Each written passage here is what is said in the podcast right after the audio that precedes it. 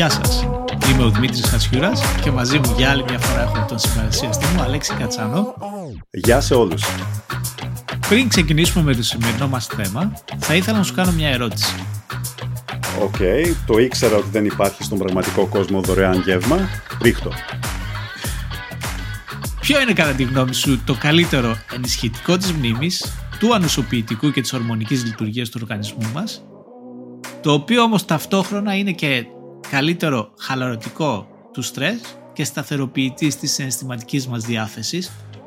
Το Happy Nizita TAF 48 από την ταινία Limitless. Θα μπορούσε. Αλλά όχι, είναι το θέμα της σημερινής μας εκπομπής. Είναι λοιπόν ο ύπνος και γιατί τελικά είναι τόσο σημαντικός παράγοντας υγείας και μακροβιότητας. Λοιπόν, είναι πραγματικά πάρα πολύ ωραίο θέμα ε, πρόσφατα διάβασα το βιβλίο του Matthew Walker, το Why We Sleep. Είναι ένα από τα πιο τρομακτικά βιβλία τα οποία μπορεί να διαβάσει κανείς. Ε, γιατί συνειδητοποιήσω ότι το πώς πρέπει να, σύμφωνα με τον συγγραφέα, το πώς πρέπει να, να κοιμάσαι για υγεία είναι εντελώς διαφορετικό το πώς, με το πώς κοιμούνται οι άνθρωποι σήμερα και είναι πραγματικά κάτι που με τρόμαξε και έχω ε, προσπαθήσει συνειδητά να αλλάξω ορισμένες από τις συνήθειές μου γι' αυτό. Ναι, πιστεύω πως είναι γεγονός γιατί μάλλον ξεχνάμε ότι η εισαγωγή του τεχνητού φωτισμού υιοθετήθηκε μαζικά ουσιαστικά κατά τον 20ο αιώνα και τα τελευταία χρόνια ειδικότερα με τη δίσδυση του ίντερνετ και όλων των φορητών συσκευών που και των τόσων, τόσων οθονών που έχουμε στη ζωή μας, τα συνεχή ερεθίσματα που αυτές μας παρέχουν και όλο αυτό το διαρκώς συνδεδεμένο εργασιακό περιβάλλον έχουν δημιουργήσει μια πραγματική επιδημία έλλειψης ύπνου το οποίο είναι παρατηρήσιμο. Έτσι. Δηλαδή, πλέον έχουν γίνει μελέτες για το πόσο κοιμούνται οι άνθρωποι κυρίως στη Δύση και πραγματικά όλοι υποφέρουν από έλλειψη ύπνου και αυτό πραγματικά έχει ε, ε, μακροπρόθεσμες συνέπειες. Είναι κάτι που με έχει τρομάξει πραγματικά. Ξέρεις τι σκέφτομαι; Είναι ότι μιλάμε συχνά για την έλλειψη ύπνου, τις επιπτώσεις του, της έλλειψης ύπνου, το πόσο καλός είναι ο ύπνος, αλλά υπάρχει κάτι πολύ πιο fundamental, κάτι πολύ πιο βασικό, το οποίο αν το καλασκεφτείς είναι πραγματικά τρελό. Μας φαίνεται εντελώς φυσικό να κοιμόμαστε, αλλά αν σκεφτείς καλά δεν είναι τρελό ξαφνικά ενώ όλα είναι καλά και συνομιλούμε με τους φίλους μας να πέφτουμε ανέστητοι για ώρες κάθε μέρα, σχεδόν για τη μισή ημέρα. Τι συμβαίνει στο σώμα μας κατά τη διάρκεια του ύπνου, γιατί συμβαίνει αυτό; Ναι, έχεις απόλυτο δίκιο. Γιατί αν το καλοσκεφτείς εξελικτικά, δεν έχει καμία λογική το γεγονός του ότι ναι, στην ουσία παραμένεις ανέστητος, αν όχι για τη μισή, τουλάχιστον για το 1 τρίτο της ημέρας. Mm. Πράγμα που φαντάζομαι στις ε, αρχές της εξελικτικής μας πορείας ήταν τεράστιο liability, δηλαδή ήταν μεγάλος κίνδυνος για το είδος να χρειάζεται να μένει εκτεθειμένος σε κινδύνους για το, για το 1 τρίτο της, ε, της συνολικής ημέρας. Ναι, γιατί μπορεί να έρθει κάτι να σε φάει, έτσι, καθώς ναι, κοιμάσαι. Ναι, ναι. Φυσικά, φυσικά. Και μπορεί ε, ο άνθρωπος να είναι ημερόβιο ζώο, αλλά υπάρχουν και νυχτόβια ζώα, ας πούμε, τα οποία συνεχίζουν να κυνηγάνε κατά τη διάρκεια της νύχτας και σίγουρα ε, θα ήταν ένας, ένας ε, παράγοντας κινδύνου, ας πούμε, για την επιβίωση. Οπότε καταλήγουμε αυτό σε συνδυασμό με το γεγονός ότι ο ύπνος μοιραζόμαστε τον ύπνο με εκατοντάδες άλλα είδη σε αυτόν τον πλανήτη mm. εντάξει, σημαίνει ότι πραγματικά είναι κάτι βασικό για την επιβίωση. Δηλαδή ε, είναι κάτι που χρειάζεται αλλά εξελικτικά λες ότι δεν, δεν υπάρχει καμία λογική εξελικτικά να υπάρχει αυτό εδώ πέρα το πράγμα έτσι. Έτσι δηλαδή, ακριβώς. Θα, θα έπρεπε ε, οι οργανισμοί οι οποίοι κοιμούνται σχεδόν τη μισή ώρα να έχουν ε, εξέλθει της δεξαμενής των γονιδίων, ας πούμε, γιατί ε, δεν, είναι, δεν είναι πλεονέκτημα, είναι κάποιο μειονέκτημα σοβαρό. Ναι, παραδείγματος χάρη, να δώσουμε παράδειγμα, πολλά είδη, ε, π.χ. ας πούμε τα δελφίνια, εντάξει, κοιμούνται με το ίμιση του εγκεφάλου τους. Και επίσης υπάρχουν και ορισμένα πουλιά που το κάνουν αυτό. Ε, κοιμούνται με το ίμιση, ενώ το υπόλοιπο ίμιση εντάξει, παραμένει σε μια κατάσταση εκρήγορσης και συνεχίζει τις δραστηριότητες του. Είναι πραγματικά εντυπωσιακό αν το καλοσκεφτείς. Και αλλάζουν, τα, μια κοιμάται το ένα μισό, την άλλη κοιμάται το άλλο, πώς πάει; Ακριβώς, αλλάζουν τα ημισφαίρια του εγκεφάλου. Α, σοβαρά μιλάς. Ναι. Αυτό είναι η πρώτη φορά που το ακούω πραγματικά. Αυτό είναι... Όχι, αυτό, αυτό είναι γεγονός. Και αν θες να, να σου δώσω και ένα ναι. πιο συγκεκριμένο παράδειγμα, υπάρχουν κάποια είδη τα οποία ε, η μία πλευρά του εγκεφάλου είναι αυτή που κοιμάται, η άλλη είναι αυτή που παραμένει ξύπνια και συνδέεται Ναι. με το αντίστοιχο μάτι. Εντάξει. Ναι, ναι, ναι. Οπότε αυτό που συμβαίνει είναι έχεις ε, ένας μήνος πουλιών το οποίο ε, βρίσκεται ας υποθέσουμε σε ένα κλαδί και ξεκουράζεται, κοιμάται. Μμμ. Στις δύο άκρες έχεις ένα πουλί το οποίο παραμένει με ξυπνητό από την πλευρά, την ε, δεξιά πλευρά, οπότε ελέγχει, έχει ουσιαστικά μια οπτική 180 μοιρών και ελέγχει Ναι. αυτή την πλευρά και από την άλλη έχεις αντίστοιχα ένα άλλο πουλί το οποίο παραμένει σε γρήγορση από την αριστερή πλευρά και Μμμ. έτσι προστατεύει όλη την αριστερή πλευρά έχοντας μια οπτική 180 μοιρών από εκείνη την πλευρά. Ναι. Όλα τα πουλιά ενδιάμεσα είναι σε Μμμ. βαθύ ύπνο, κοιμούνται και τα δύο τους ημισφαίρια και Ναι. μάλιστα έχει παρατηρηθεί ότι κάποια στιγμή κατά τη διάρκεια της νύχτας αυτά τα δύο πουλιά στις δύο άκρες θα σηκωθούν και θα γυρίσουν, θα κάνουν μια στροφή επί του εαυτού τους σε 180 αλλάξουν. μοιρών, θα αλλάξουν. αλλάξουν πλευρά ακριβώς για να κοιμηθεί και το υπόλοιπο μέρος του εγκεφάλου τους. Ναι. Αυτό δεν ξέρω πώς θα έπαιζε σε εμάς. Εγώ σκέφτομαι, ας πούμε, κατά το ίμιση σκέφτομαι. Η ζωή μου τι είναι; Σκέφτομαι το, αυτό το podcast και το άλλο μισό σκέφτεται τις γυναίκες. Επομένως, ας πούμε, ρε παιδί μου, μπορεί να κοιμάται η φάση με αυτό το podcast και να σκέφτομαι τις γυναίκες, να κοιμάται οι γυναίκες και δεν, δεν ξέρω.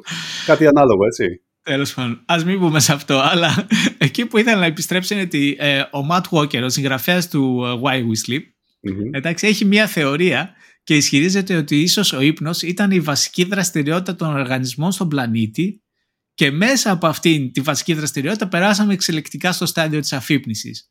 Φυσικά αυτό είναι μια θεωρία και εντάξει είναι πολύ δύσκολο να αποδειχθεί. Α, το θυμάμαι αυτό το πράγμα από το βιβλίο του Μα- Matthew Walker, αλλά δεν, δηλαδή είναι πραγματικά.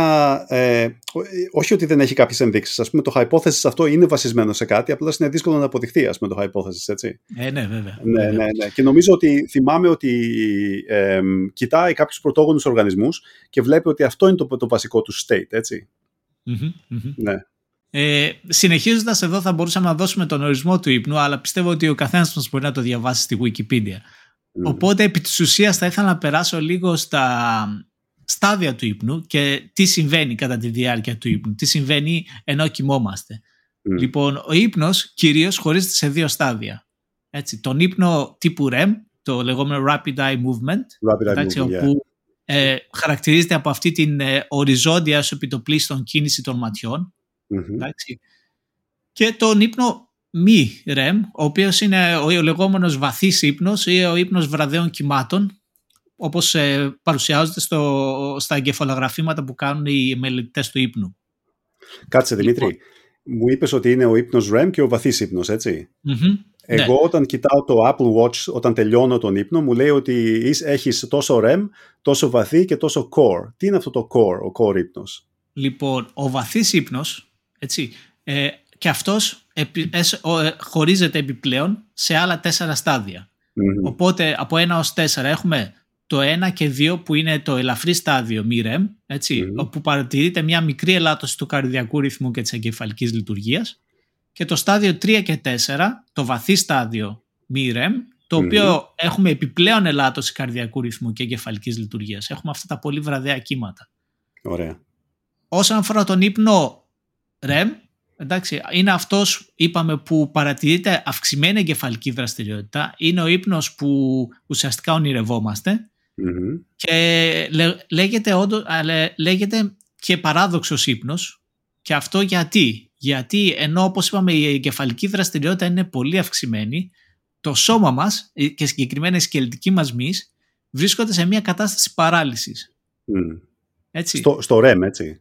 Ναι, στον ύπνο REM, δηλαδή κατά τη διάρκεια των ονείρων μας. Και αν το καλοσκεφτείς αυτό έχει εξελικτικά μία λογική, γιατί σκέψου να έβλεπες κάποιο όνειρο ότι ας πούμε εσύ είσαι ένας εξαιρετικός ε, free jumper, ότι κάνεις ε, αλεξιπτωτιστής π.χ. ας πούμε. Bungee jumper, ό,τι, ναι, οτιδήποτε. Σκεφαλώνεις Ναι. ε, στο παράθυρο και να πηδάς ας πούμε. Ναι, ναι. γιατί, Θα το ξέρω εγώ, έκανες δεν και βλέπεις όλα. Μπράβο, μπράβο. Ναι. Ακριβώς. Οπότε ή αν το πάμε εξελικτικά στα, στα, στα, χρόνια, στα πρώτα χρόνια μας, ας πούμε, ας πούμε ότι είμαστε, κοιμόμασταν σε ένα, στο κλαδί ενός δέντρου Ναι, και ναι. για κάποιο λόγο θεωρούσαμε ότι από κάτω ξέρω εγώ, περνάει κάποια τροφή και πηδάμε ας πούμε από το κλαδί. Μπράβο, ναι, ναι, ναι. Δηλαδή, ε, ίσως αυτό να συνέβαινε, αλλά αυτοί οι οποίοι δρούσαν τα όνειρά τους κατά τη διάρκεια του ύπνου REM και δεν είχαν, ε, δεν είχαν την παράλυση την οποία λες, βγήκανε από τη δεξαμενή των γονιδιών. Έτσι, ναι, ακριβώς, ακριβώς. Ναι. Εξελικτικά ναι, δεν, ναι. δεν πέρασαν τα γονίδια τους στις επόμενες γενιές. Δεν υπήρχε μια περίπτωση δικαστική με κάποιον στις Ηνωμένες Πολιτείες, ο οποίος έκανε κάποιο έγκλημα, ισχυρίστηκε αργότερα ότι το ονειρευόταν, ότι το έκανε και στο τέλος αθώθηκε; Ναι, ίσως, αλλά εκεί περνάμε πλέον σε άλλες παθολογικές καταστάσεις, εντάξει, mm. υπνοβασία κλπ. Οι οποίες ε, έχουν διαφορετικά μοτίβα όσον αφορά την εγκεφαλική λειτουργία. Ναι. Ε, επιστρέφοντας λίγο στη φυσιολογική διαδικασία του ύπνου, να πούμε ότι κατά τη διάρκεια του ύπνου τα δύο αυτά στάδια εναλλάσσονται κατά μέσο όρο κάθε 90 λεπτά. Okay. Έτσι. Όμως, κατά τη διάρκεια της νύχτας η εναλλαγή αυτή αλλάζει. Και πώς αλλάζει; Αλλάζει από περισσότερο βαθύ ύπνο και λίγο ε, ύπνο REM στην αρχή της νυχτας σε λιγότερο βαθύ ύπνο και περισσότερο ύπνο τύπου REM όσο πλησιάζουμε προς το ξημέρωμα. Και αυτός είναι ο λόγος γιατί προς το ξημέρωμα μέσα στα όνειρά μας είναι πιο ζωντανά, τα θυμόμαστε Έντονα, ναι. περισσότερο. Ναι. Ναι, ναι, Γιατί ουσιαστικά περνούμε μεγαλύτερη διάρκεια του ύπνου μας ε, σε αυτό το στάδιο, στο στάδιο του ύπνου REM.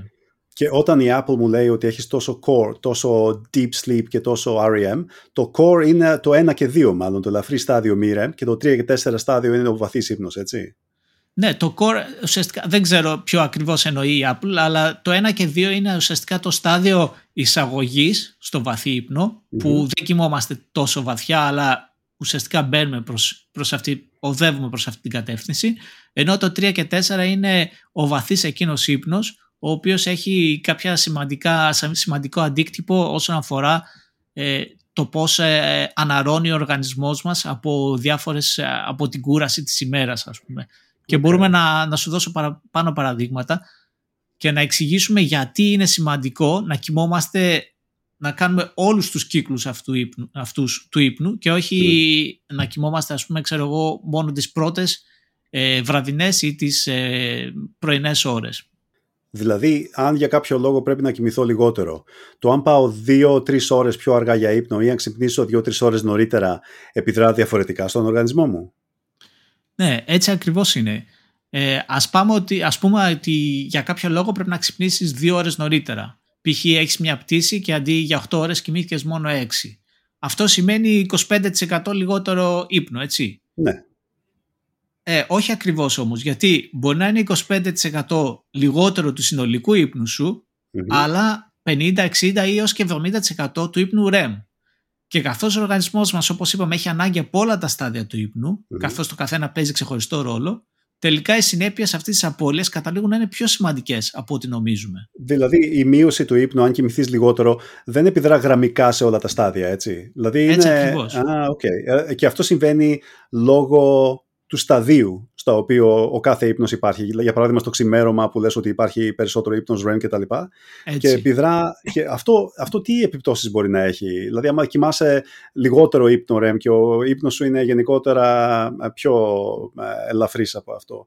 Ε, ποιο είναι το πρόβλημα; Ας πούμε ότι η έλλειψη βαθύ ύπνου έτσι, στο πρώτο μισό της νύχτας συνδέεται περισσότερο με διαταραχές στην έκρηση ινσουλίνης, έτσι, τύπου ε, προδιαβήτης προδιαβητικές διαταχές, αυξημένο καρδιακό ρυθμό έτσι, και υπέρταση. Ε, και ίσως γενικότερα σωματική κόπωση καθώς είναι το στάδιο κατά το οποίο ο οργανισμός μας διορθώνει και χτίζει το μυϊκό και σκελετικό μας σύστημα και προάγει τη λειτουργία του νοσοποιητικού. Okay. Στο βαθύ ύπνο αυτό, ναι. Στο βαθύ ύπνο. Η έλλειψη ε, REM ύπνου, έτσι, κατά το δεύτερο μισό της νύχτας όπως είπαμε, συνδέεται περισσότερο με συναισθηματικές διαταραχές αλλά και ελάττωση της έκρησης αυξητικής ορμόνης και της τεστοστερόνης σε άντρες και γυναίκες. Mm. Και φυσικά η τεστοστερόνη είναι σημαντική και για τα δύο φύλλα, έτσι, ναι, να μην το ναι, ξεχνάμε ναι, αυτό. Ναι, Νομίζουμε ναι, πολλές φορές ότι η τεστοστερόνη συνδέεται μόνο με το ανδρικό φύλλο. Δεν είναι έτσι. Παίζει σημαντικό ρόλο και στην ε, ορμονική λειτουργία των γυναικών. Στο ορμονικό balance, ας πούμε, των γυναικών. Ναι.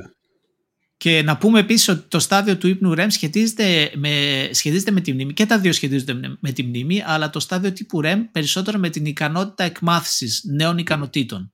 Mm.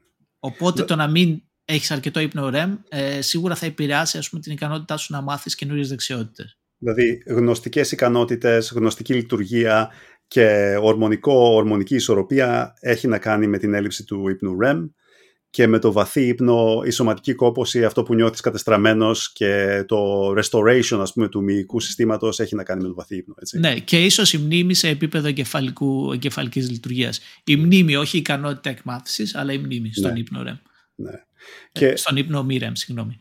Ποιος είναι ο καλύτερος τρόπος για να μετρήσω αν κοιμάμαι φυσιολογικά; Δηλαδή, εγώ ξέρεις ότι χρησιμοποιώ το Apple Watch και την ημέρα κοιτάω το Apple Health την επόμενη μέρα και λέω φτού πάλι δεν είναι τα στάδια μου φυσιολογικά.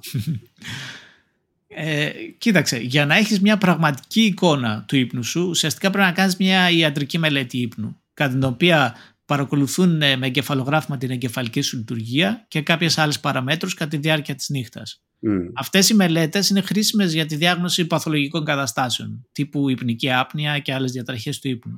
Mm. Αλλά ακόμη και αυτό που λες εσύ, ε, τα, τα έξυπνα ρολόγια και τα wearables ε, λειτουργούν, μπορεί να λειτουργούν κατά προσέγγιση, αλλά μας βοηθούν να αναγνωρίσουμε κάποια μοτίβα σχετικά με τις συνήθειες του ύπνου μας. Ναι, και προφανώς αυτές οι προσεγγίσεις είναι αρκετά καλές, έτσι, δηλαδή έχουν αρκετά data πλέον, ώστε να, να έχουν γράψει έναν αλγόριθμο ο οποίος ε, προσεγγίζει την αλήθεια αρκετά καλά. Αρκετά καλά και υπάρχουν κάποια wearables που δουλεύουν καλύτερα από άλλα γιατί παίρνουν, συλλέγουν περισσότερα δεδομένα. Ε, αλλά ναι, είναι, εντάξει, αυτό είναι μια μεγάλη κουβέντα όσον αφορά ε, το, αυτές, τις, αυτές τις συσκευές.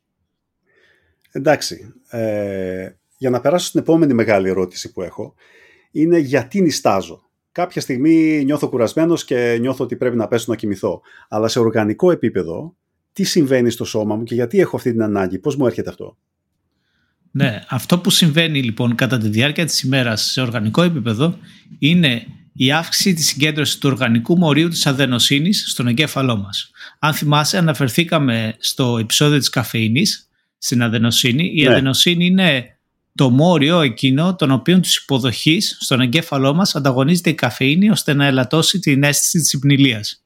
Ναι, το θυμάμαι, το θυμάμαι καλά από το επεισόδιο μας με την καφεΐνη. Μου έλεγες ότι η καφεΐνη ουσιαστικά μπλοκάρει την αδενοσύνη μέχρι να φύγει η επίρρεια της καφεΐνης και μετά η αδενοσύνη σου δημιουργεί αυτό το crashing, right? Ναι, ακριβώς. 12 ε, λοιπόν με 16 ώρες μετά την αφύπνισή μας, τα επίπεδα της, αδενοσ... της αδενοσύνης αθρίζονται στον εγκέφαλο και με αυτόν τον τρόπο μας δημιουργείται η διάθεση που έχουμε για ύπνο. Ε, το δεύτερο σύστημα που συμμετέχει στον ύπνο είναι ο, ο κυρκάδιος ρυθμός. Ο κυρκάδιος ρυθμός, ε, το οποίο είναι μια λατινική, λατινικός όρος, ε, προέρχεται από το circadian που σημαίνει γύρω στη μια μέρα. Εντάξει, Είναι αυτή η φυσιολογική διαδικασία την οποία ουσιαστικά μοιραζόμαστε με τα περισσότερα ζώα και φυτά του πλανητη και λειτουργεί σαν ένα εσωτερικό βιολογικό ρολόι καθορίζοντας τον κύκλο του ύπνου και της αφύπνισης σε καθημερινή βάση. Okay. Και αυτό είναι πάντα το ίδιο, δηλαδή κάθε μέρα το ρολόι αυτό γνωρίζει και μας ξυπνάει και μας κοιμίζει τις ίδιες ώρες; Λοιπόν, ε, υπάρχουν κάποιοι παράγοντες που το επηρεάζουν και θα αναφερθούμε σε αυτό. Αυτό το ιστορικό ρολόι, το οποίο βρίσκεται ουσιαστικά στον υποθάλαμο του εγκεφάλου μας, στον ε, υπερχιασματικό πυρήνα του υποθαλάμου, παρουσιάζει μια ημερήσια διακύμαση και η δραστηριότητά του αρχίζει να ανεβαίνει νωρίς το πρωί, φτάνει στην κορυφή νωρίς το μεσημέρι και σταδιακά πέφτει αργά το απόγευμα, φτάνοντας στο χαμηλότερο του σημείο τα μεσάνυχτα περίπου. Λοιπόν, πολύ πιθανόν και εσύ όπως ε, πολλοί από εμάς να έχεις παρατηρήσει κάποια πτώση της ενέργειάς σου γύρω στο μεσημέρι, μετά το, συνήθως μετά το μεσημεριανό φαγητό, έτσι. Μπράβο, ναι, ναι, ναι, αυτό μου συμβαίνει. Λοιπόν, αυτό το οποίο το, τις περισσότερες φορές το αποδίδουμε στο λόγο, το λόγο ότι έχουμε καταναλώσει το μεσημεριανό, ουσιαστικά οφείλεται στον ε, κυρκάδιο ρυθμό. Δηλαδή, στην πραγματικότητα φαίνεται ότι πιθανολογείται μάλλον ότι εξελικτικά είμαστε mm. ίσως σχεδιασμένοι ώστε να έχουμε ένα μικρό διάστημα ύπνου κατά τη διάρκεια της ημέρας. Δηλαδή είναι το φυσιολογικό πιστεύεις ότι είναι να κοιμόμαστε δύο φορές; Η μία ο μεγάλος ύπνος το βράδυ και ο άλλος ένας μικρός ύπνος ένα ναπ ας πούμε το απόγευμα; Είναι μια θεωρία η οποία έχει δείξει ε, ότι είναι πολύ πιθανή και υπάρχουν στοιχεία από διάφορους οργανισμούς που έχουν κάνει μάλιστα και μελέτες πάνω σε αυτό και θα αναφερθούμε στη συνέχεια της κουβέντας μας. Ωραία, ε, Αυτό που ήθελα να πω είναι ότι ε, ενώ ο κυρκάδιος ρυθμός, έτσι, οι κυρκάδιοι ρυθμοί του, του σώματος μας είναι ενδογενείς. Παρόλα αυτά, παρόλο δηλαδή που είναι μια διαδικασία ε, του εγκεφάλου μας, προσαρμόζονται στο τοπικό περιβάλλον από κάποιους εξωγενούς παράγοντες. Και πιο, σημαντικός, πιο σημαντικός από αυτούς τους εξωγενείς παράγοντες είναι το φως της ημέρας ουσιαστικά. Okay, okay. Εντάξει, και ο Andrew Huberman είναι μεγάλος θιασώτης αυτής της ιδέας. Αν έχεις παρακολουθήσει ας πούμε, κάποια από τα podcast του, αναφέρεται στο πόσο σημαντική είναι η έκθεση ε, στο φως της ημέρας νωρίς κατά τη διάρκεια της ημέρας, νωρίς το πρωί. Ναι, δεν έχω δει ακριβώς τι λέει, αλλά αν θυμάμαι καλά, επειδή το έχουμε ξανασυζητήσει αυτό εδώ πέρα το πράγμα, είναι ότι αν την ώρα που ξυπνήσεις ε, εκθέσεις τα μάτια σου στο φως της ημέρας, τότε ξεκινάς το, το, τον, κυρκάδιο, τον, τον κυρκαδικό, κυρκάδιο, κυρκάδιο, έτσι, κυρκάδιο, ναι. ρυθμό σου, τον κυρκάδιο ρυθμό σου και αυτό σε κάνει setup έτσι ώστε να μπορέσεις να νιστάξεις νωρίτερα, σε καλύτερη ώρα. Λοιπόν, έτσι, έτσι. είναι. Έτσι είναι. Ουσιαστικά δηλαδή αυτό που λέει είναι ότι ο υπερχεσματικός πυρήνας έτσι, που αναφερθήκαμε στον υποθάλαμο που βρίσκεται αυτό το βιολογικό ρολόι δέχεται πληροφορίες μέσα των ματιών. Τα μάτια mm. μας πέραν από τη διαδικασία της όρασης έτσι, έχουν και κάποια κυταρικά γάγλια τα οποία είναι φωτοευαίσθητα. Είναι ευαίσθητα δηλαδή στο φως και επικοινωνούν την ύπαρξη του φωτός απευθείας στον εγκέφαλο, απευθείας στον υπερχεσματικό πυρήνα. Okay. Οπότε κατά αυτόν τον τρόπο συγχρονίζουν το ιστορικό μας βιολογικό ρολόι. Έτσι, αν το κάνεις νωρίς το πρωί, δίνουν νωρίς το πρωί αυτό το, το σήμα ότι η μέρα έχει ξεκινήσει και κατά αυτόν τον τρόπο είναι σαν να κάνουν reset στο ρολόι. Ένα reset, μια ρύθμιση, κατάλαβα. Ακριβώς. Το άλλο που έχω σαν ερώτημα είναι αυτό, αυτά είναι στάνταρ ας πούμε για όλους αλλά πριν μιλήσουμε ότι το κάθε individual ο καθένας έχει λίγο διαφορετικό ας πάρουμε ρε παιδί μου τα, τα δημογραφικά segments. Ε, είναι το ίδιο για γυναίκες και άντρες, είναι το ίδιο για παιδιά, εφήβους, ε, μεγαλύτερους ε, ή αυτούς που είναι υπερήλικες, ξέρω εγώ. Είναι, ε, τι, τι συμβαίνει στα δημογραφικά segments. Παραμένουν τα, υπάρχουν διαφοροποιήσεις; Ναι, υπάρχει μια διακοιμάση και αυτή είναι μια πολύ καλή ερώτηση και μου δίνει το βήμα να μιλήσω για μια μελέτη που έχει γίνει από το Harvard το 1999 αλλά και μια πρόσφατη μελέτη του ίδιου πανεπιστημίου το 2010 τις οποίες το link παραθέτουμε όπου έχουν παρατηρηθεί μικρές διαφορές μεταξύ ανδρών και γυναικών. Mm. Και η γενικότερη παρατήρηση είναι ότι οι γυναίκες έχουν λίγο μικρότερο κυρκάδιο κύκλο με συνέπεια να mm. έχουν την τάση να ξυπνούν λίγο νωρίτερα έτσι, και επιδεικνύουν μεγαλύτερη προτίμηση για πρωινές δραστηριότητες από ότι άντρες. Οπότε φαντάζομαι ότι αυτά εξηγεί πολλά, ας πούμε. Ναι. εξηγεί πολλά, πραγματικά. Ε, κάτι άλλο το οποίο είναι σημαντικό να πούμε είναι ότι αυτά τα δύο συστήματα στα οποία αναφερθήκαμε, η αδενοσύνη και ο κυρκάδιος ρυθμός, δεν επικοινωνούν μεταξύ τους, δεν είναι συνδεδεμένα. Παρ' όλα αυτά, όταν ε, λειτουργούν αρμονικά, Δηλαδή, για παράδειγμα, όταν επιλέγουμε μια συγκεκριμένη ώρα να πάμε για ύπνο και να ξυπνήσουμε, αυτό κατά κάποιο τρόπο τα θέτει σε μια συνέργεια έτσι, και δίνει την επιθυμητή ποιότητα ύπνου που ζητάμε. Αυτό είναι κάποιο είδους εξελικτική. Αυτό ξέρεις, τι μου ακούγεται εμένα. Μου ακούγεται ότι υπάρχει κάποια εξελικτική αστοχία, ας πούμε, ρε παιδί μου. Ότι το γεγονός ότι δύο συστήματα τα οποία είναι σχεδιασμένα για να καθορίζουν τον ύπνο σου δεν δουλεύουν μαζί, ε, δείχνει κάποια, κάποιο misfire εξελικτικό.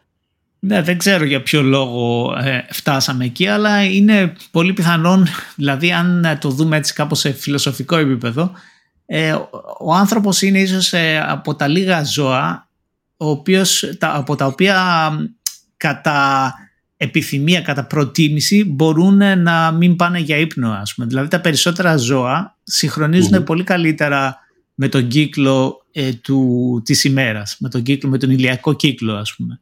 Ενώ... Είναι επειδή δεν έχουν, επειδή δεν έχουν smartphones.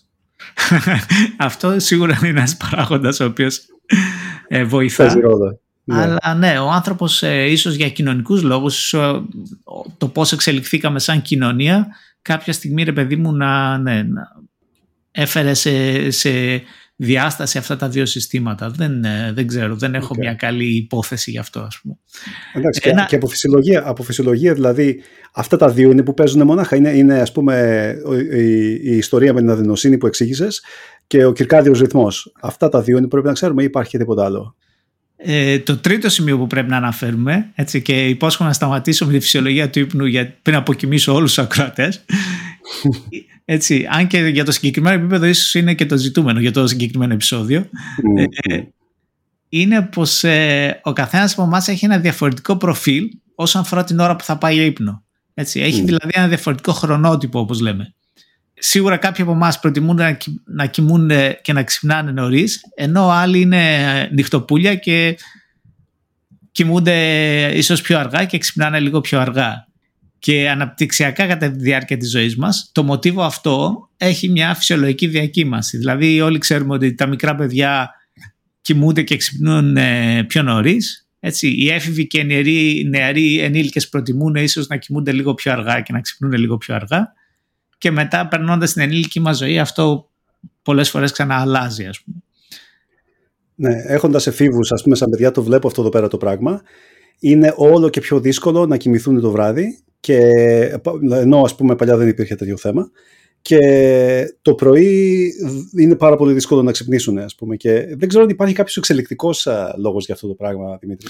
Δεν ξέρω ναι αλλά αυτό που είναι ξεκάθαρο είναι ότι κάποιοι από εμάς είναι πιο δραστηροί με μεγαλύτερα επίπεδα ενέργειας στις πρωινές ώρες ενώ άλλοι είναι πιο απογευματινοί τύποι. Και αυτή η φυσιολογική ναι. διακύμαση του κύκλου ύπνου αφύπνισης των απογευματινών τύπων, για παράδειγμα, μπορεί να είναι δύο με τρεις ώρες αργότερα από ότι κάποιο το, ο οποίος είναι πιο πρωινός τύπος. Οι περισσότεροι πάντως από εμάς ναι. βρίσκονται κάπου στο ενδιάμεσο. Έτσι, και πιστεύω ότι υιοθετώντας τις σωστές συνήθειες, έχουμε τη δυνατότητα να προγραμματίσουμε καλύτερα το βιολογικό μας ρολόι. Ναι, ναι. Κοίταξε, προσωπικά εγώ νομίζω πέφτω στα αυτό που λες εσύ στην κατηγορία των ε, νυχτοπουλιών. Ε, δεν θέλω να ξυπνήσω το πρωί. Έχω αλλάξει τη συμπεριφορά μου και ξυπνάω πάρα πολύ νωρίς. Ξυπνάω 6.30 το πρωί για να πάω να σηκώσω βάρη, ξέρω να μου μείνει χρόνος να σηκωθώ να φύγω για τη δουλειά. Αλλά πραγματικά, ε, αν το άφηνα στην τύχη του και το βλέπω αυτό στις διακοπές, κοιμάμαι αργά το βράδυ που δεν έχω να κάνω τίποτα και ξυπνάω αργά ναι, το ναι. πρωί. Αυτό θα ήταν. Και, και όταν ξυπνάς έτσι, ξέρεις, έχεις, ξυπνάς με ενέργεια μεγάλη. Μπορείς να κάνεις ε, ε, οτιδήποτε, είσαι έτοιμος για οτιδήποτε. Ενώ όταν το πιέζεις και προσπαθείς να προσαρμόσεις τον δικό σου ύπνο στο πρόγραμμα που έχεις, στο κοινωνικό πρόγραμμα που έχεις, ε, τις πρώτες δύο ώρες της μέρας μου τις περνάω σχεδόν κοιμισμένος και συχνά λέω, ακούω τον εαυτό μου να λέει στο μυαλό μου ξύπνα ρε. Κατάλαβες, είναι, δεν, και γι' αυτό συμβαίνει δύο ώρες, ας πούμε, κάπως έτσι. Ναι, ναι, νομίζω ότι είναι κάτι ε, από το οποίο υποφέρουμε πολύ, ας πούμε. Ε, και εγώ μάλλον κλείνω προς αυτό τον κύκλο περισσότερο, αλλά και εγώ σηκώνομαι εκεί γύρω στις 6.30 όντως. Mm. Και πλέον ναι, έχει γίνει συνήθεια. Νομίζω ότι υιοθετώντας μια πιο σωστή έτσι, υγιεινή του ύπνου και προσπαθώντας να πάω για ύπνο νωρίτερα, έχω καταφέρει λίγο να το ναι. συγχρονίσω, αλλά και εγώ αν το αφήσω mm. στην τύχη, αν το αφήσω χωρίς οποιαδήποτε υποχρέωση, μάλλον κλείνει να πηγαίνω για ύπνο πιο αργά, ας πούμε, και να ξυπνάω λίγο πιο αργά, όντως. Είναι τρελό. Ξέρεις, καμιά φορά αναρωτιέμαι πώς ξεκίνησε η όλη αυτή η φάση, ότι ξέρεις, ε, όλα πρέπει να ξεκινούν τρελά ναι, νωρίς. αυτό είναι, έχουμε αποδεχτεί κοινωνικά, ας πούμε, ότι θα πρέπει να λειτουργήσει έτσι. Και ίσως ναι. επειδή οι περισσότεροι από εμάς λειτουργούμε κατά αυτόν τον τρόπο, δεν ξέρω. Αλλά ναι, αυτή είναι μια, ναι. ένα κοινωνικό συμβόλαιο ας πούμε, το οποίο έχουμε αποδεχθεί. Ναι, και το δέχονται όλοι. Ενώ ε, όλοι το πρωί, σχεδόν 99% των, των πάντων το πρωί γκρινιάζει ότι στάζει. Παρ' όλα αυτά, όχι εκεί. Ε, Αιώνες. Ε, έξι ώρα όλοι πάνω, ξέρεις. Χωρίς κανένα λόγο. Να πω ότι στη σημειώση εκπομπής οι ακροατές μας ε, μπορούν να βρουν ένα online ερωτηματολόγιο το οποίο είναι διαθέσιμο σε διάφορες γλώσσες, αλλά δυστυχώς όχι στα ελληνικά. Και είναι εξαιρετικά χρήσιμο για να διαπιστώσεις πόσο πρωινός ή βραδινός τύπος είσαι. Και μάλιστα παρέχει και πρακτικές mm-hmm. συμβουλές για το πώς μπορούμε να βελτιώσουμε τον κύκλο ύπνου αφύπνιση.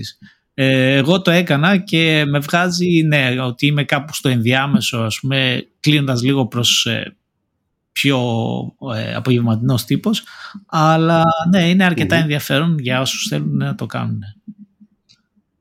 Οκ, εγώ θα το κάνω τώρα και ξέρω τι θα βγάλει. λοιπόν, όλα αυτά είναι τρελά ενδιαφέροντα αλλά ίσως να μπορούμε να αναφέρουμε τους κοινούς παράγοντες, ξέρεις, ας πούμε, συνήθειες, οι ουσίες που καταναλώνουμε, που επηρεάζουν τον ύπνο μας και να μας πεις και λίγα λόγια για αυτά. Λοιπόν, ε, ναι, ξεκινώντας να πω ότι πιστεύω ότι ο πιο σημαντικός παράγοντας όσον αφορά ε, τον ύπνο και τον κύκλο ύπνο αφύπνισης που μιλήσαμε είναι το φως. Εντάξει, και μιλήσαμε και πριν γι' αυτό. Το φως είναι ίσως ο σημαντικότερος ρυθμιστής του ύπνου γιατί ρυθμίζει το βιολογικό μας ρολόι όπως μιλήσαμε πριν και επίσης ρυθμίζει κάτι άλλο το οποίο δεν αναφέραμε την έκρηση μελατονίνης. Όπα. Είναι έκρηση την τι; έκρηση μελατονίνης. Και τι είναι αυτό; Η μελατονίνη είναι μια ενδοκρινής ορμόνη η οποία εκρίνεται στο, στο αίμα μας από τον αδένα που είναι γνωστός ως επίφυση και βρίσκεται στον εγκέφαλο.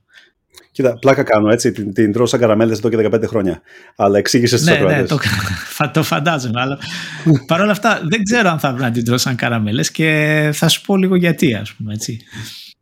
Okay, η μελατονίνη, η οποία είναι γνωστή και ως η ορμόνη του σκότους, έτσι, εκρίνεται κατά τη διάρκεια της νύχτας τόσο στα ημερόβια όσο και στα νυχτόβια ζώα. Εμείς φυσικά ανήκουμε στα ημερόβια, εκτός ε, από μερικές εξαιρέσεις φαντάζομαι. Ναι. σίγουρα έχει δοκιμαστεί και ο άλλος ρυθμός. ναι, σίγουρα, σίγουρα. Και όχι μόνο από τον ε, Κόμι Δράκουλα. ε, ναι. όταν, όταν τα μάτια μας λοιπόν δέχονται φως από το περιβάλλον, ε, είτε φυσικό είτε τεχνητό, έτσι, η παραγωγή μελατονίνης από την επίφυση αναστέλλεται. Ενώ όταν τα μάτια μας δεν δέχονται φως, η παραγωγή μελατονίνης αυξάνεται και μαζί της αυξάνεται και η πνηλία. Λοιπόν, okay. υπάρχει γενικότερα όσον αφορά τη μελατονίνη πολύ, κάποιοι πολύ έτσι αστικοί θρύλοι. Και να πούμε ότι η μελατονίνη ουσιαστικά δεν είναι αυτό που δημιουργεί τον ύπνο. Γιατί είναι περισσότερο θα έλεγα ότι είναι ο εφέτης του ύπνου. Δηλαδή ουσιαστικά δίνει το εναρκτήριο λάκτισμα του αγώνα για ύπνο. Εντάξει, είμαστε, είσαι στη γραμμή. Δηλαδή, ναι, είσαι στη γραμμή και θα σου πει: OK, τώρα είναι ώρα ναι. να ξεκινήσεις για ύπνο. Και ξεκινάνε όλες οι άλλες διαδικασίες, ας πούμε, που μας ε, βάζουν για ύπνο. Δεν έχει, να κάνει, δεν έχει να κάνει τίποτα με την αδενοσύνη. Όχι, όχι. Είναι, είναι εντελώς ανεξάρτητος μηχανισμός. Όπως είπα, μας βάζει σε αυτόν τον αγώνα για ύπνο και μετά ξεκινά αυτή η πολύπλοκη συνέργεια των άλλων συστημάτων που συμμετέχουν στην έλευση του ύπνου. Σύμφωνα με κάποιες πρόσφατες μεταμελέτες, η μελατονίνη επιφέρει μόνο 2,2% βελτίωση της συνολικής ποιότητας του ύπνου. Έτσι, το οποίο είναι πολύ λίγο. Και μέση ελάττωση κατά 3,9 λεπτά του χρόνου που χρειάζεται για να αποκοιμηθούμε.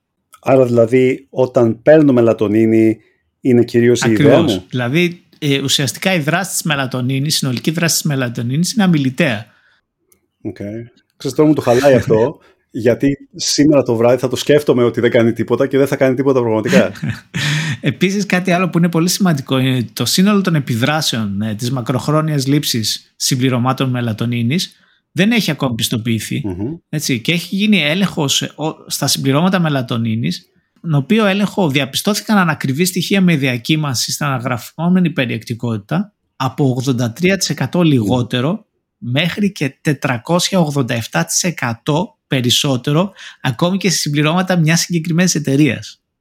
Δηλαδή στην ίδια εταιρεία μπορείς να βρεις διακύμανση, αυτό που, δηλαδή μπορείς να βρεις αυτό που γράφει ή 480, δηλαδή 500% παραπάνω. Ακριβώς. Δηλαδή αντί για τα 3 γραμμάρια να παίρνεις ας πούμε ξέρω εγώ 15 ναι, γραμμάρια. Έτσι ακριβώς, έτσι ακριβώς είναι.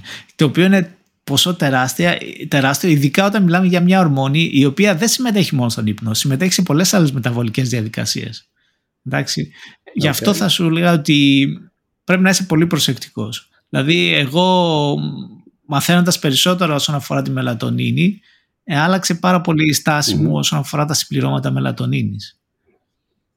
Okay. Η, η, η, σχέση μου με τη μελατονίνη ξεκίνησε στην προηγούμενη καριέρα μου που είχα ένα international consulting mm career που θυμάσαι ταξίδευα ε, ανάμεσα σε, ναι, σε time ναι, zones ναι, συνεχώς έτσι. Ναι. Και όταν μιλάμε μέσα στην ίδια εβδομάδα ας πούμε ε, Ασία, ε, Αφρική, the Americas mm-hmm. και τα λοιπά ας πούμε. Και είναι, είναι φάση που ξυπνάς σε ξενοδοχεία και δεν ξέρεις που είσαι. Η μελατονίνη με βοηθούσε ή τουλάχιστον μετά από αυτά που άκουσα από σένα νόμιζα ότι με βοηθούσε να, να ρυθμίσω λίγο τον ύπνο μου και να μπορέσω να προσαρμοστώ πολύ γρήγορα στην, uh, στο time zone στο ναι, οποίο ναι, ήμουν. Ναι, Αλλά, αλλά λες, λες ότι νούμερο ένα μπορεί να μην συμβαίνει καν αυτό. Νούμερο δύο, δεν ξέρεις πόσο μελατονίνη έχει μέσα, αν έχει καθόλου. Αλλά αν, ας πούμε, ε, υπάρχει δειγματοληψία, αν υπάρχει third party testing, ε, δεν είναι λίγο πιο στάνταρ. Είναι, πούμε, ναι, είναι. Και να σου πω και κάτι άλλο. Όσον αφορά το σενάριο στο το οποίο ανέφερες, ε, είναι ίσως η μοναδική ένδειξη, δηλαδή πιστεύω ότι είναι η μοναδική ένδειξη να χρησιμοποιήσει ένα συμπλήρωμα μελατονίνης ελεγμένο, εντάξει, αν και αν και για, για άλλη μια φορά ο καλύτερος παράγοντας είναι το φως. Δηλαδή, αν εκεί που φτάσεις, ας πούμε, έχεις τη δυνατότητα, ξέρω εγώ, αν είναι πρωί ή το πρωί τέλος πάντων, να μην κοιμηθείς και το πρωί να βγεις, να εκθέσεις τα μάτια σου στο φως ε, της ημέρας, εντάξει, αυτό θα ρυθμισει το βιολογικό σου ρολόι και θα, okay. θα σε συγχρονίσει με το time zone το οποίο βρίσκεσαι εκείνη τη στιγμή. Αλλά ξαναλέω ότι για, αυτές, για αυτές τις περιπτώσεις η μελατονίνη είναι ίσως είναι το, η μοναδική ένδειξη για χρήση μελατονίνης. Και εκτός από τη μελατονίνη η οποία σχετίζεται και με το φως και την έκθεση νωρίς ε, μόλις ξυπνήσεις όπως εξήγησες, ποιες άλλες ουσίες ε, παίζουν ρόλο στον ύπνο; Λοιπόν, ε, ναι, κάποιες από τις πιο κοινές για τις οποίες έχουμε αναφερθεί κιόλας είναι η καφεΐνη σίγουρα, η οποία είπαμε ότι είναι mm-hmm. αναστολέα των υποδοχέων της αδενοσύνης και μιλήσαμε για το μηχανισμό ναι. δράσης της. Κλικ στο επεισόδιο για την καφεΐνη. Προσοχή φυσικά στην ποσότητα και την ώρα που την καταναλώνουμε. Και κάτι άλλο που είναι σημαντικό είναι ότι η καφέινη έχει ιδιοσυγκρασική δράση, δηλαδή δεν έχει ακριβώς την ίδια δράση στον καθένα από εμάς και σε ακριβώς ε, ναι. είπαμε ότι κάποιοι είναι πιο ευαίσθητοι ε, στη δράση της καφεΐνης.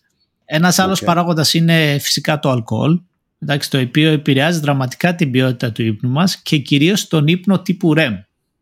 Εντάξει, ελαττώνει, ναι. ελαττώνει την ποιότητα του ύπνου τύπου REM. Θυμάμαι μου είχες εξηγήσει ότι το αλκοόλ ουσιαστικά ε, ενώ μας κάνει να νιστάζουμε στην πραγματικότητα είναι διαγερτικό έτσι και χαλάει τον ύπνο. Η δράση του αλκοόλ είναι ως επιτοπλίστων ηρεμιστική δράση αλλά σε σχέση με τον ύπνο ελαττώνει δραματικά την ποιότητα του ύπνου REM καθιστώντας ε, αυτό το στάδιο του ύπνου μη αποδοτικό και έτσι έχει το αντίκτυπο του να μην παίρνουμε τέλος πάντων ε, να μην ξεκουραζόμαστε όπως θα έπρεπε και να μην αποκομίζουμε τα ωφέλη του συγκεκριμένου σταδίου ε, ύπνου. Που είναι cognitive έτσι, είναι γνωστικά. Είναι γνωστικά, είναι όσον αφορά τα skills περισσότερο. Δηλαδή, αν ε, θες ναι. να μιλήσουμε λίγο γι' αυτό, είναι ότι ο ύπνος REM είναι αυτό που κάνει περισσότερο consolidation, δηλαδή μας βοηθάει να μάθουμε ένα καινούριο skill. Ας πούμε, ξέρω εγώ, ε, ας υποθέσουμε ότι ένα παιδί μαθαίνει να κάνει ποδήλατο. Ας πούμε.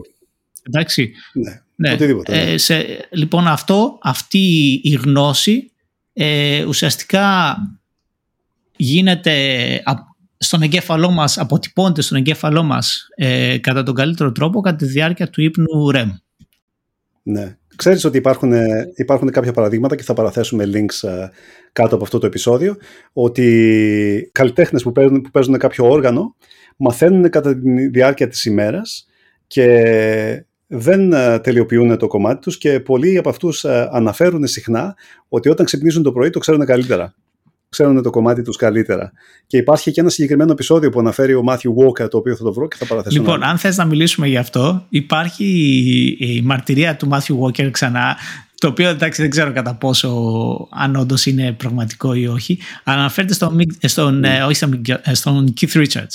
Αναφέρεται στον Keith Richards, τον κιθαρίστα των Rolling Stones και λέει ότι ο Keith Richards από, πήγαινε για ύπνο κρατώντας ε, την κιθάρα δίπλα του. Ας πούμε. Είχε την κιθάρα από κοντά. Mm. Και λέει ότι, τέλος πάντων, ο μύθος λέει ότι μία από τις βραδιές που ε, πήγε για ύπνο τέλος πάντων, έχω σε καταναλώσει, δεν ξέρω τι ακριβώς. Mm. Ε, έπεσε για ύπνο και κάποια στιγμή ε, ξύπνησε κατά τη διάρκεια της, ε, της νύχτας έγραψε, είχε, ναι. είχε μάλιστα είχε την κιθάρα και ένα tape recorder, ένα, ένα μαγνητόφωνο ναι. ας πούμε έτσι την εποχή. Ναι. Λοιπόν, ε, και όταν ξύπνησε το πρωί δεν θυμόταν τι έχει γράψει ας πούμε γιατί εντάξει όλα αυτά συνέβησαν κατά τη διάρκεια της, της νύχτας μετά από ξέρω εγώ ένα τρελό πάρτι ας πούμε όπως ε, συνήθιζαν οι Rolling Stones ας πούμε την εποχή. Ναι. Και ναι. παίζοντας ας πούμε το μαγνητόφωνο το, αυτό που είχε ηχογραφήσει το βράδυ ουσιαστικά ήταν το riff, το εναρκτήριο riff του Satisfaction, ας πούμε. Το οποίο ήταν, είναι το δημοφιλέστερο ίσως κομμάτι των, το Rolling Stone. Και το έγραψε κατά τη ναι. διάρκεια, ουσιαστικά κατά τη διάρκεια του ύπνου του. Έτσι, κατά τη διάρκεια. Ε, η, η, οι ιστορίες για τον Keith Richards δεν είναι κάπως σαν τα ανέκδοτα με τον Chuck Norris, ναι, πούμε.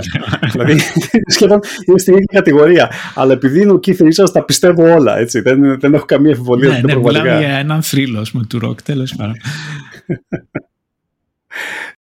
Εντάξει, μιλήσαμε για τη μελατονίνη, την καφεΐνη και για τα γεύματα τα αργά. Να πούμε εδώ πέρα ότι υπάρχουν και άλλες ουσίες οι οποίες επηρεάζουν τον ύπνο, όπως είναι τα Class A και Class B drugs, ε, τα οποία δεν είναι ε, θέματα του περιεχομένου μας.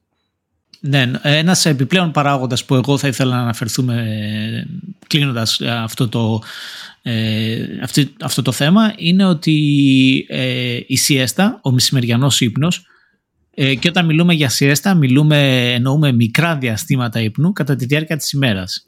Εντάξει, και όχι mm ύπνο πάνω από 45 λεπτά, γιατί κατά αυτόν τον τρόπο κινδυνεύουμε να μπούμε στο βαθύ στάδιο του ύπνου και αυτό μπορεί να έχει αντίκτυπο στην ποιότητα του νυχτερινού μας ύπνου.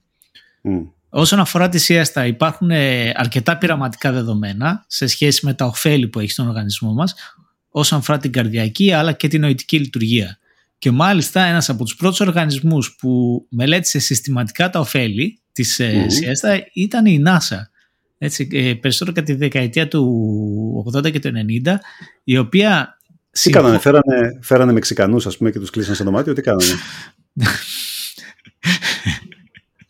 Δεν νομίζω ότι αυτός ήταν, αυτή, αυτή ήταν η πειραματική της μεθοδολογία.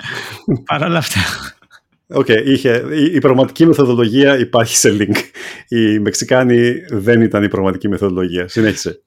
Λοιπόν, η NASA σύμφωνα με το πρόγραμμα που είχε θετήσει την ε, συγκεκριμένη περίοδο διαπίστωσε ότι μεσημεριανός ύπνος διάρκειας έως 26 λεπτών βελτίωσε τη συνολική απόδοση της εκάστοτε αποστολής κατά 34% και το επίπεδο ετοιμότητας των συμμετεχόντων κατά τη διάρκεια της ημέρας συνολικά κατά 50%. Okay. Ε, η ιδανική διάρκεια αυτού του μεσημεριανού ύπνου λοιπόν είναι γύρω στα 20 λεπτά. Έτσι. Mm. Καθώς είπαμε οι ερευνητές έχουν δείξει πως απαιτούνται τουλάχιστον 30 λεπτά για να μπούμε στο στάδιο του βαθύ ύπνου.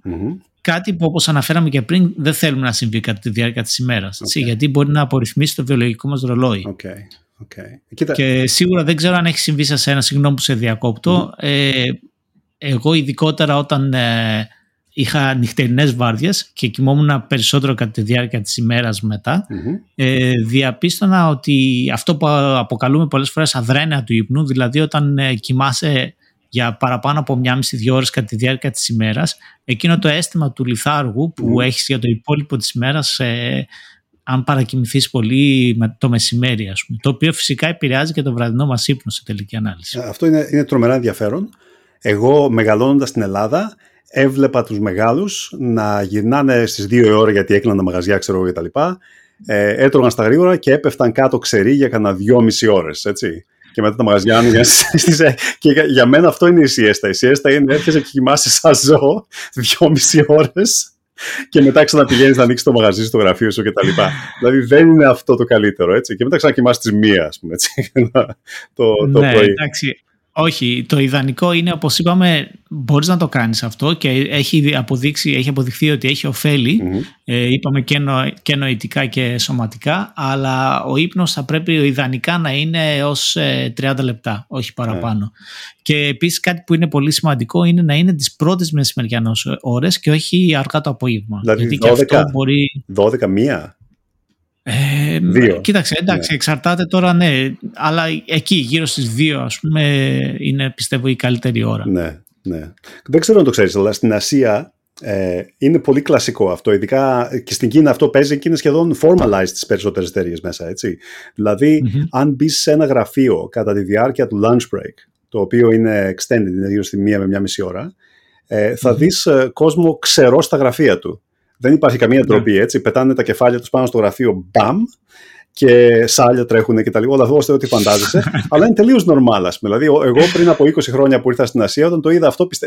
νόμιζα ότι έχει πέσει σάριν gas μέσα στο τέτοιο αέριο σάριν μέσα στα γραφεία και πρέπει να τρέξω για να γλιτώσω. Αλλά είναι φυσιολογικό τελείως.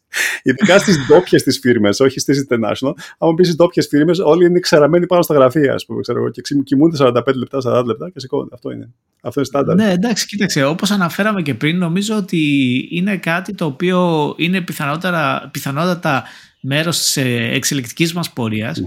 Και το αντιλαμβανόμαστε όλο και περισσότερα και πρόσφατα ακόμη και εταιρείες του δυτικού κόσμου, σε ανέφερες εταιρείες της Ασίας, ναι. αλλά ξεκινώντας ιδίως από τις ε, εταιρείες τεχνολογίας, οι οποίες είναι λίγο έτσι πιο ε, πειραματίζονται ίσως λίγο περισσότερο ας πούμε Ναι. ε, το έχουν υιοθετήσει και έχουν δείξει, έχουν, έχουν αποδειχθεί ότι η παραγωγικότητα ε, βελτιώνεται Ναι. όταν ε, υιοθετούμε έτσι, ένα μεσημεριανό διάλειμμα. Ναι, οι, οι τράπεζες και μερικά, μερικά άλλα γραφεία έτσι ωραία έχουν pods, έτσι. Κάτι ωραία, Μμμ, ωραία μμμ. pods, sleeping pods, τα οποία ξέρω εγώ εμ, απολυμμένονται και συχνά.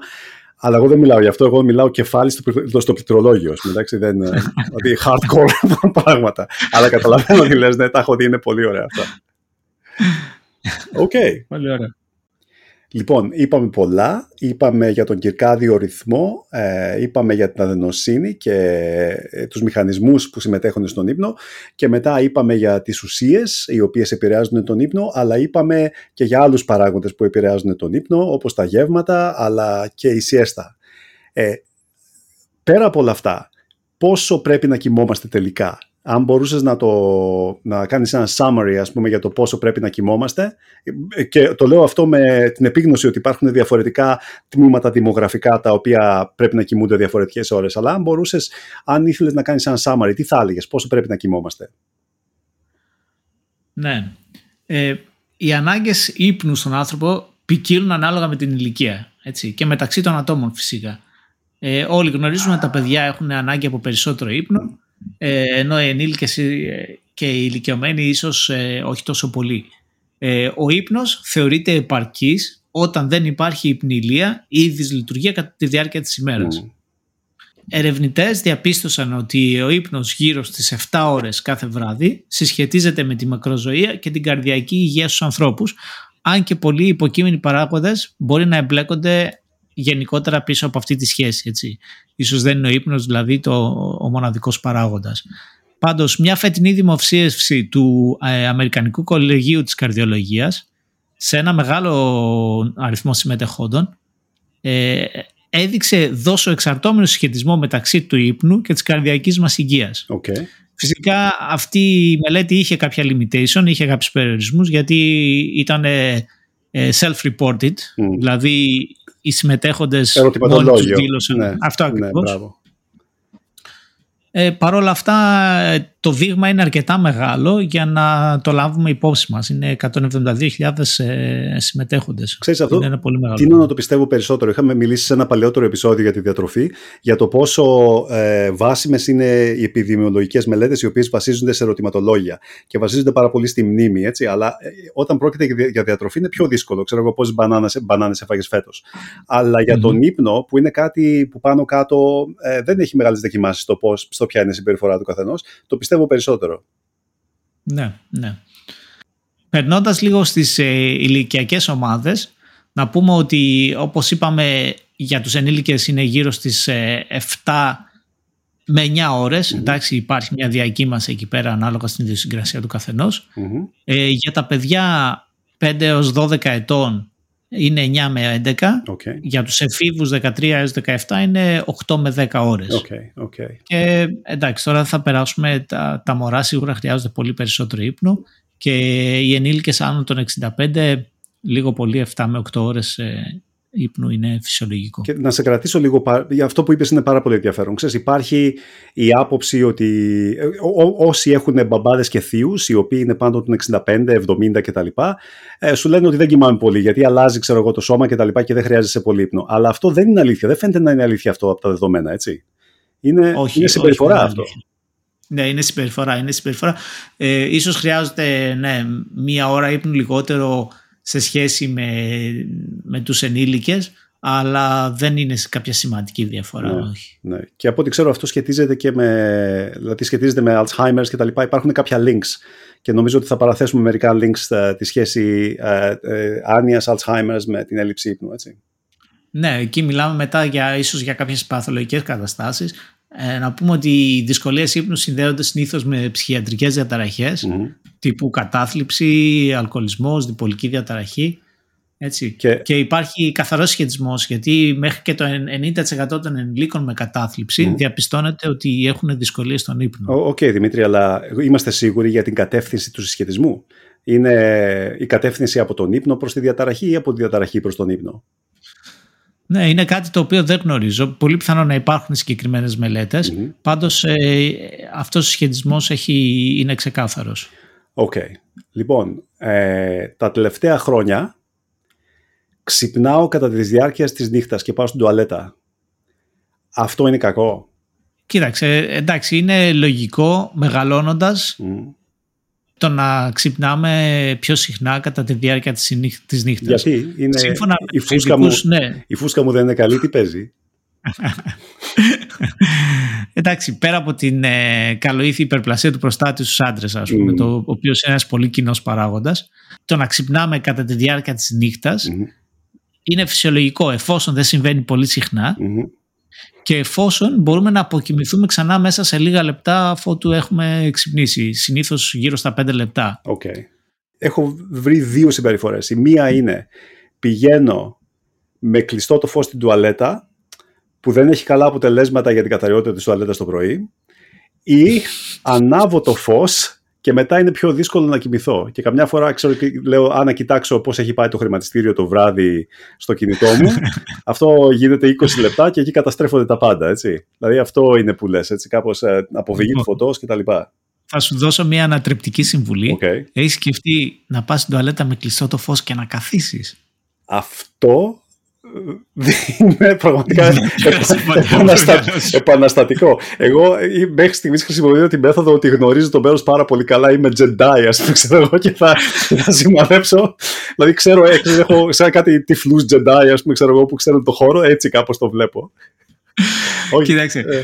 Πάντως είναι πολύ σημαντικό, αν όντως ξυπνήσουμε έτσι, για να πάμε στην τουαλέτα, όπως είπες, ε, ουσιαστικά δεν θα έπρεπε να ανάψεις το φως γιατί αυτό όντως θα, θα, θα σε ξυπνήσει και θα διαταράξει τον, τον ύπνο σου. Okay. Είναι καλύτερο να επιστρέψεις στο κρεβάτι όσο γίνεται πιο σύντομα και να προσπαθήσεις αν δεν μπορείς να κοιμηθείς να, να αποκοιμηθείς παραμένοντας ακίνητος και παίρνοντας κάποιες ε, βαθιές εισπνοές. Έτσι, υπάρχει ε, μια πολύ καλή μέθοδος η οποία ουσιαστικά ε, χαμηλώνει τον καρδιακό μας ρυθμό και αυτό είναι να πάρουμε δύο βαθιές εισπνοές mm τη μία μετά την άλλη και μετά να, ακολουθ, να ακολουθούν από μία βαθιά εκπνοή. Δηλαδή, ε, αν θες ναι. μπορώ να το... Ακριβώς, okay. ακριβώς. Εντάξει, και αυτό μπορούμε να το επαναλάβουμε τρεις-τέσσερις φορές και αυτό το μοτίβο αναπνοής χαμηλώνει την καρδιακή μας συχνότητα και προετοιμάζει το σώμα μας για ύπνο, οπότε μας βοηθά να χαλαρώσουμε. Ναι. OK, okay, λοιπόν, έχουμε πει για τις ουσίες και τους παράγοντες που επηρεάζουν τον ύπνο. Έχουμε πει και για τους μηχανισμούς ε, του ύπνου, για τον κιρκάδιο ρυθμό, για την αδενοσίνη κτλ.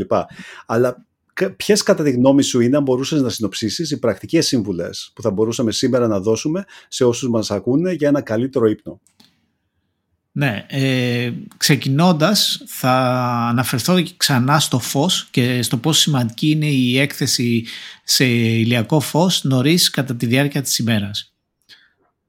Είναι πάρα πολύ σημαντικό νωρίς το πρωί όπως είπαμε, ε, ακόμη και αν ε, δεν είναι μια ηλιόλουστη, ακόμη και αν είναι μια συνεφιασμένη ημέρα, έτσι ίσως κάποια περισσότερα λεπτά, δηλαδή 20 λεπτά σε μια συνεφιασμένη ημέρα έκθεση στο φως αρκούν ε, ενώ για μια ηλιόλουστη ημέρα ακόμη και 10 λεπτά είναι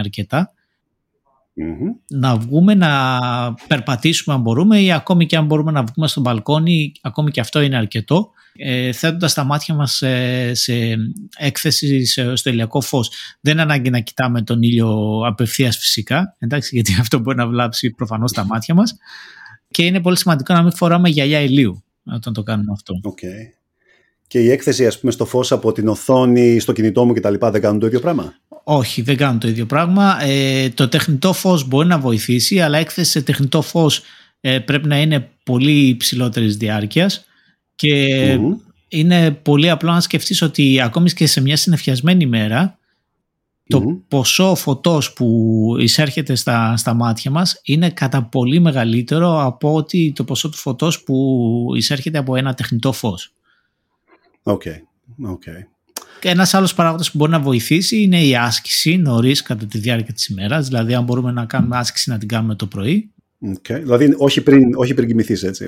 Να μην, να μην κάνεις άσκηση λίγο πριν πας για ύπνο. Ε, όχι, ναι. Αυτό σίγουρα, αυτό σίγουρα δεν βοηθά και μπορεί να απορριθμίσει ε, τον ύπνο μας και να επηρεάσει την ποιότητα του, του νυχτερινού μας ύπνου. Okay. Ε, ένας άλλος παράγοντας που μπορούμε να σκεφτούμε, ε, να αναφερθούμε είναι το να ξυπνάμε σε τακτική ώρα και να κοιμόμαστε σε τακτική ώρα, δηλαδή να έχουμε ένα πρόγραμμα ύπνου το οποίο να μην αποκλίνει από ημέρα σε μέρα. Ο τρίτος παράγοντας θα είναι να αποφύγουμε την καφεΐνη όπως έχουμε αναφερθεί ξανά στο παρελθόν ε, τουλάχιστον 8 με 10 ώρες πριν από ε, την ώρα του ύπνου μας. Και όσοι από εσάς λέτε ότι εγώ μπορώ να πιω ένα καφέ και να κοιμηθώ, ναι, αλλά σας λυπάμαι γιατί ο ύπνος σας δεν θα είναι της ίδιας ποιότητας. Αυτό ακριβώς. Ο επόμενος παράγοντας ε, είναι ότι αν έχουμε κάποιες, αν υποφέρουμε από κάποιες διαταραχές του ύπνου τύπου αϊπνία κλπ. Υπάρχουν ε, διάφορα πρωτόκολλα τα οποία μπορούμε να εφαρμόσουμε ξεκινώντας από α, κάποιες εφαρμογές που μπορούμε να βρούμε στο ίντερνετ τύπου εφαρμογές αυτοείπνωσης οι οποίες εντάξει, για καποιους λειτουργούν, για κάποιους όχι. Ας πούμε, εγώ έκανα το τεστ και ε, βγαίνει ότι ο παράγοντας ε, αυτοείπνωση ύπνωσης για μένα είναι πολύ χαμηλός, δηλαδή δεν είμαι ένας από τους ανθρώπους που μπορούν να... Δεν είσαι από αυτούς που σε βγάλουν στη σκηνή και γίνεσαι κοτόπουλο για τα. Όχι, όχι. αλλά παρόλα αυτά, πολλές φορές όταν ε, θέλω ας πούμε, να ηρεμήσω για τη διάρκεια της ημέρας, ε, χρησιμοποιώ ένα πρωτόκολλο Yoga Nidra, το οποίο ουσιαστικά είναι ένα πρωτόκολλο κατά το οποίο παραμένεις ξαπλωμένος για 15-20 λεπτά επικεντρώνοντας την αναπνοή σου και σε κάποια μέρη του σώματός σου. Και νομίζω ότι πραγματικά με έχει βοηθήσει και έχω δει ότι σε μέρες που δεν έχω καταφέρει να κοιμηθώ αρκετά κατά τη διάρκεια της νύχτας, όταν έχω την ευκαιρία να το κάνω αυτό κατά τη διάρκεια της ημέρας, ε, μετά αισθάνομαι πολύ καλύτερα. Δηλαδή αισθάνομαι τα επίπεδα της ενέργειάς μου ε, σε πολύ καλύτερα.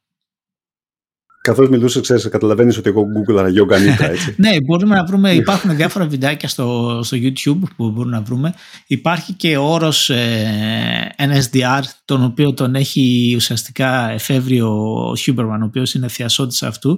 Ε, είναι, NSDR είναι Non-Sleep Deep Rest, το οποίο ουσιαστικά λίγο πολύ είναι το ίδιο πράγμα. Δηλαδή είναι 15-20 λεπτά ε, ακινησίας με τα μάτια κλειστά επικεντρώνοντας στην αναπνοή και σε κάποια μέρη του σώματός μας. Πολλές φορές ε, όταν το κάνεις αυτό μπορεί και να αποκοιμηθείς αλλά ακόμη και να μην αποκοιμηθείς ε, πραγματικά σε ξεκουράζει και σε βοηθάει να συνεχίσει το υπόλοιπο της ημέρας σου με, μεγαλύτερα ποσά ενέργειας. Cool. Ένας άλλος well. παράγοντας πολύ σημαντικός είναι να αποφύγουμε την έκθεση σε φως, τεχνητό φως ε, και πολύ περισσότερο σε τεχνητό φως το οποίο είναι φως ε, οροφής εντάξει, και υπάρχει λόγος γι' αυτό, έχει, αφορά την ανατομία των ματιών μας. Δηλαδή ουσιαστικά το βράδυ αυτό που εφαρμόζω εγώ στο σπίτι ας πούμε είναι να χρησιμοποιώ ε, χαμηλά φώτα, λαμπατέρ και φώτα χαμηλού φωτισμού ας πούμε, τα οποία ε, προσπαθώ να μην είναι υψηλής έντασης κιόλας. Οπότε σε προετοιμάζει για τον ύπνο και βοηθάει στο να μην διαταραχθεί η έκρηση μελατονίνης ας πούμε η οποία φυσιολογικά θα σε οδηγήσει σε ύπνο. Ε, στο πλαίσιο του φωτισμού θα πρέπει να συμπεριλάβουμε και τις οθόνες είτε κινητού ή τάμπλετ είτε την οθόνη του υπολογιστή κατά τη διάρκεια της νύχτας λίγο πριν ε, πάμε για ύπνο.